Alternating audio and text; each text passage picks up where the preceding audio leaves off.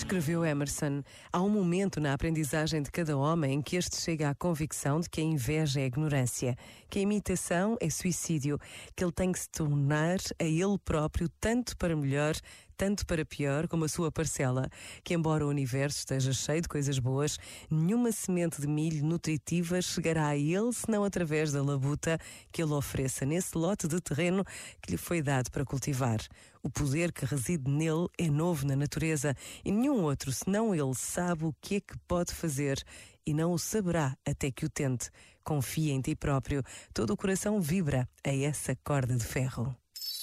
Este momento está disponível em podcast no site e na app da RGF.